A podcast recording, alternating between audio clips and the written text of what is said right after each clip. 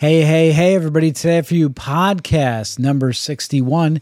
Today's podcast is titled Upside Down You're Turning Me.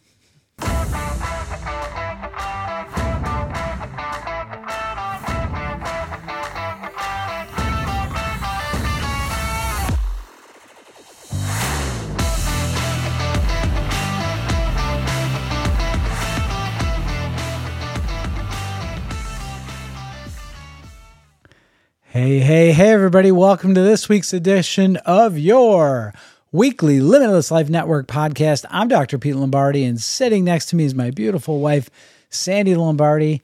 Say hello to everybody. Hello, everybody. It doesn't her microphone just sounds so much better this week. Last week it was better too. But uh, anyway, we got the mic stuff all settled out. And uh, this is the Limitless Life Network where we flesh out the limitations that are preventing you from reaching your goals and living the life you were called to lead. And we always want to start the podcast off by taking time to thank you, the listener, for tuning in and sharing this time with us. And uh, we put together what I think is a very uh, important one today that I don't know if the title really describes it as well as what the topics really are and the points are, but I think it's going to be super helpful to you. So, um, you know, hang on to your seats. but anyway, share with other people, like, follow, share, hit the subscribe button, and so on and so forth. Let's get on with the show, mm-hmm. right?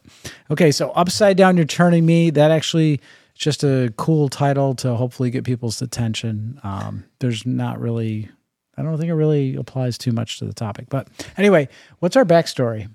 It kind of just kind of just evolved, didn't it? Yeah, I think our on Sunday we took a trip out to visit our um, third boy Timothy. He's out at Elim Bible College, and we met him at his church. And um, so I think part of our takeaway is from the sermon that a very young uh, pastor gave, like 25 or so. I think it was his second um, time ever preaching, and we couldn't believe it. He was just phenomenal, um, very gifted um, at sharing a story and the word. And he was, was even he was even funny. He was. He was funny. he had emotion. He had personal story. Yeah, really we were good. we were commenting like he touched on all the emotions. He had you like super serious and like um almost like almost sad mm-hmm. and then happy and joyous and and and funny and and and it was all super serious at the same time too. Um,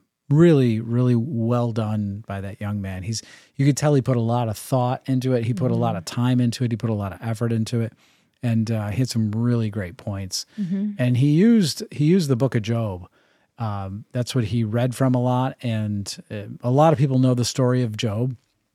And Job was a righteous man, right? So he and and everything was going Job's way.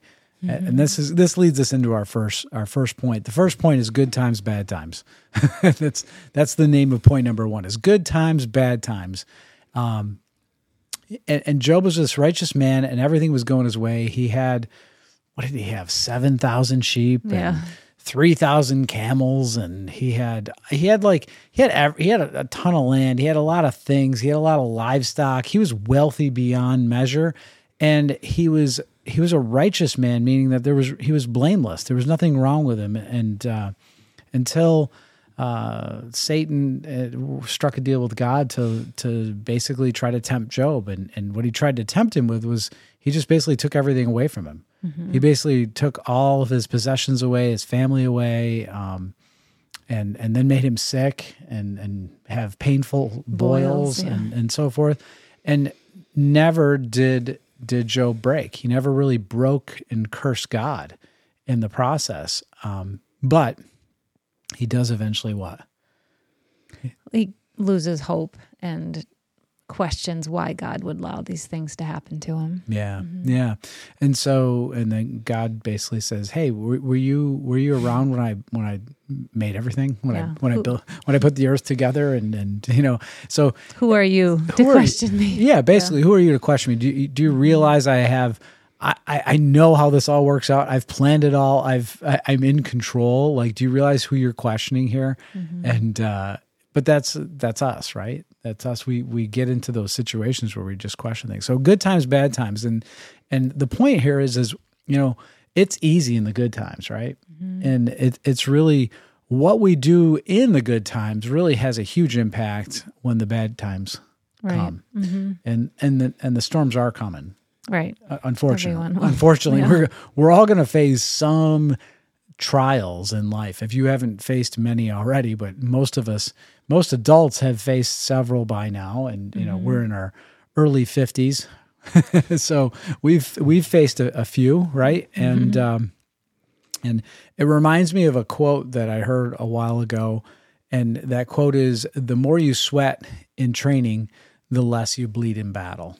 And and and to me, this is where I think this pastor was kind of going with this: is that your rhythms and rituals, what you're doing during times that are good are going to either serve you in bad times or they're going to you're you're going to wish you had done them. Mm-hmm. You're going to wish that your your faith was stronger. You're going to you're not going to have the wherewithal to withstand those trials in, in a mighty way. Where mm-hmm. those trials could turn out to be a testimony. They could be, you know, a success story for right. you. You know, the pastor. One thing he spoke on from a with this point from a biblical standpoint is that every day we have to have habits and rituals that are pouring into our relationship and our closeness with God. How well do we know Him?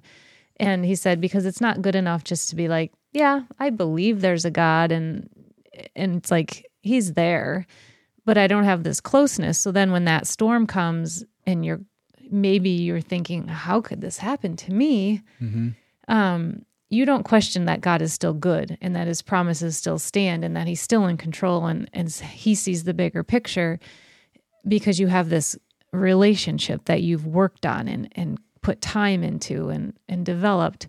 Mm-hmm. You know, so that was a really good point. Like it's just not something that you can try to cash in like right, oh i right. i have that yeah you know, like, i have this uh, token you know this was my salvation token i'd like to use this right now and, and yeah. cash this in yeah um, yeah, so super good. Yeah, the more time, the the more you the more you sweat in times of peace, the less you bleed in times of war. That's mm-hmm. another mm-hmm. way to put that same same sl- saying. But uh, that brings us to point number two, uh, which is kind of one of his p- uh, points as well, and that has to do with controlling our emotions, like having emotional intelligence. So, you know, what does that make you think of? You know, controlling our emotions and having emotional intelligence. The one thing that I was thinking as we we talked was not only controlling our own emotions, but reading the emotions of the person you're interacting with, engaging with, and mm-hmm. that's a real skill. It takes time, um, reflection. Like you have to step back for a moment and look at the other person's demeanor, right? Like and before they can receive and how you're going to deliver i guess a message you have an example well emotional intelligence i think comes from practice it ta- mm. i mean you don't just all of a sudden have emotional intelligence it takes it takes practice and this is what his point was in these good times you have to you have to look at situations and see how you're reacting and what what is your emotional state during these situations? Like, mm-hmm. what would your emotional state be if? What would your emotional state be when? Right? Those those times where you know things aren't going well or didn't go the way you thought they might go. Like, how how did that impact you emotionally? Because you're, we we are emotional creatures, mm-hmm, right? And mm-hmm. and that that trumps logic in most cases. And and I know in the in the sales world they really try to you know get you to an emotional close to get you to buy something because they know that that's how we're wired. We're wired to act on emotion, mm-hmm. um, and it trumps logic many times. So. Um, yeah, I think it's some one of those things that has to be practiced. It has to be uh, intentional, and it has to be rehearsed, so to speak, and and in your mind. So mm-hmm. yeah, and that brings us to point number uh, three that you were you're kind of starting to allude to, and that is uh, gaining perspective.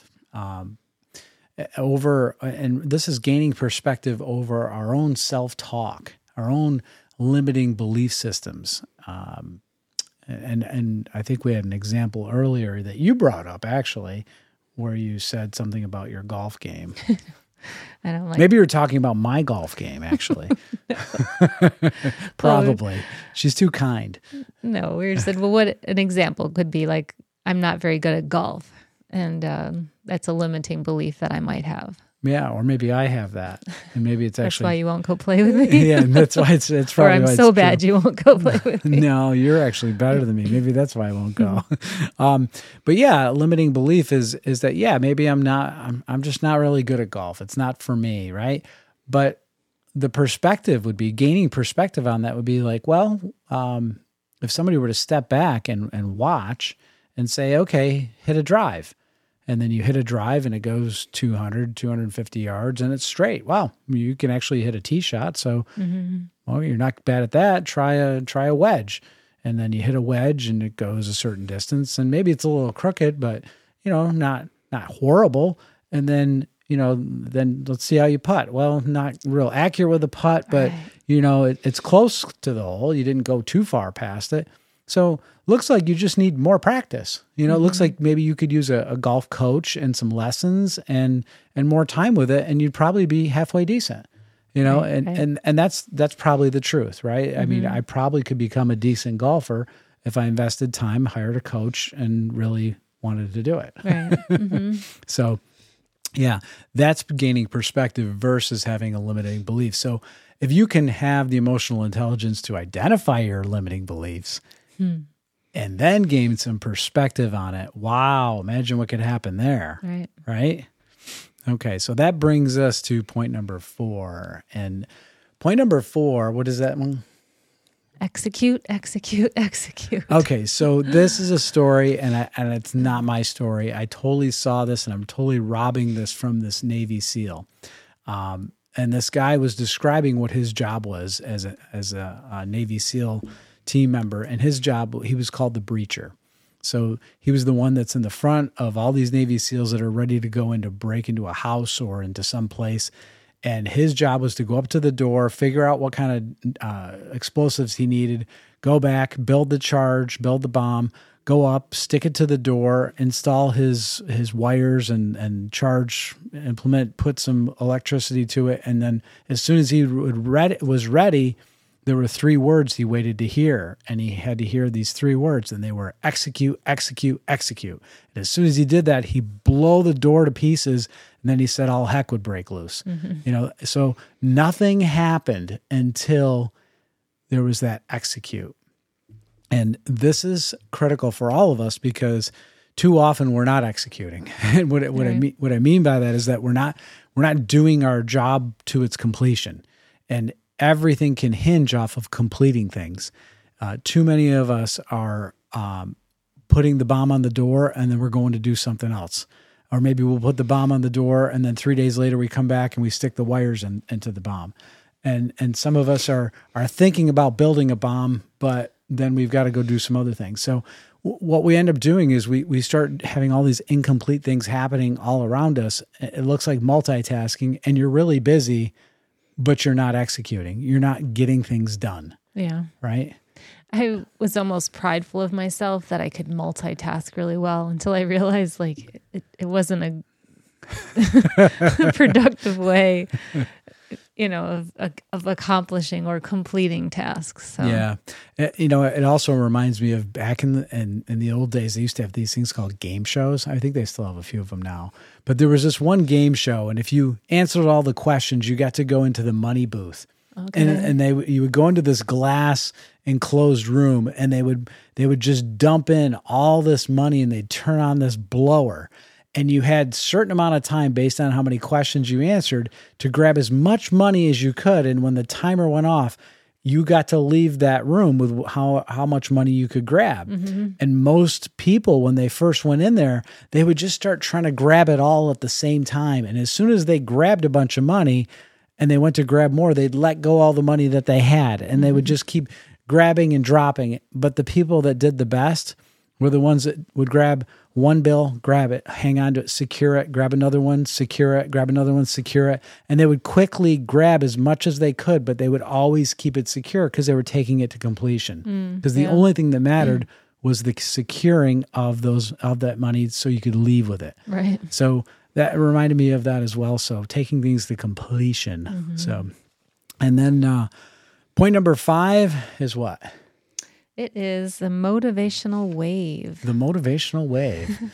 so what's the story here? Well, we were talking. We did a team training dinner at our house last Tuesday night, and um, it was really powerful to come together. The whole team um, around the table brainstormed. Pete inspired us with, oh, I guess his passion for chiropractic and helping people, and I think it just re-inspired all of us for the big mission of our practice.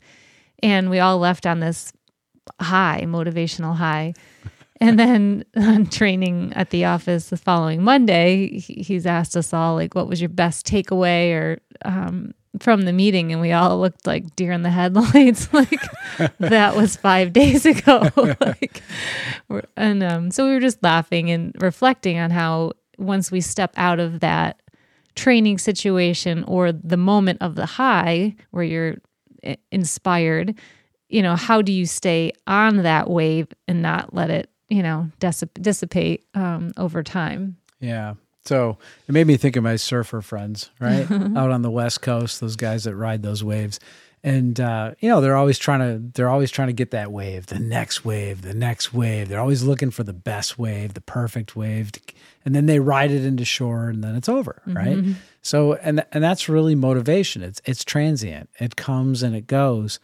So um, one of our mentors, um, Lacey Book, she said that you're going to get so much information, you're going to be super excited, but walk away right in the margin, you know, mark the things that are, are the most meaningful to you, and then just make an action list, like 3 pe mm-hmm. three things, maybe five things, maybe 10 things, but, but prioritize them. This is the first thing I need to do. This is the second thing I need to do because that motivation will wane. You, Right. I mean, you're you're gonna get. You can watch things all the time that motivate you and inspire you, but you also need to have have action items. You have to have things that to follow through with. So, my suggestion, and I guess my quote from this whole thing, is you know, fall in love with the process. Don't fall in love with the event, right? Mm-hmm. So realize love the process, not the event. Like events are great, they're a lot of fun, but the process is where you need to fall in love mm-hmm. because that's everything happens pretty much in life in a process. so if you can fall in love with the process, then you're you're home free, mm-hmm. really. Yeah. Okay? Yeah. So anything else you want to add to that?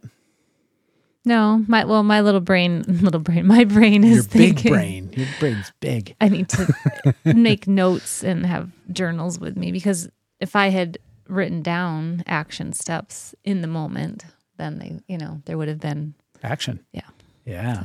And he would have executed. execute, execute. All right.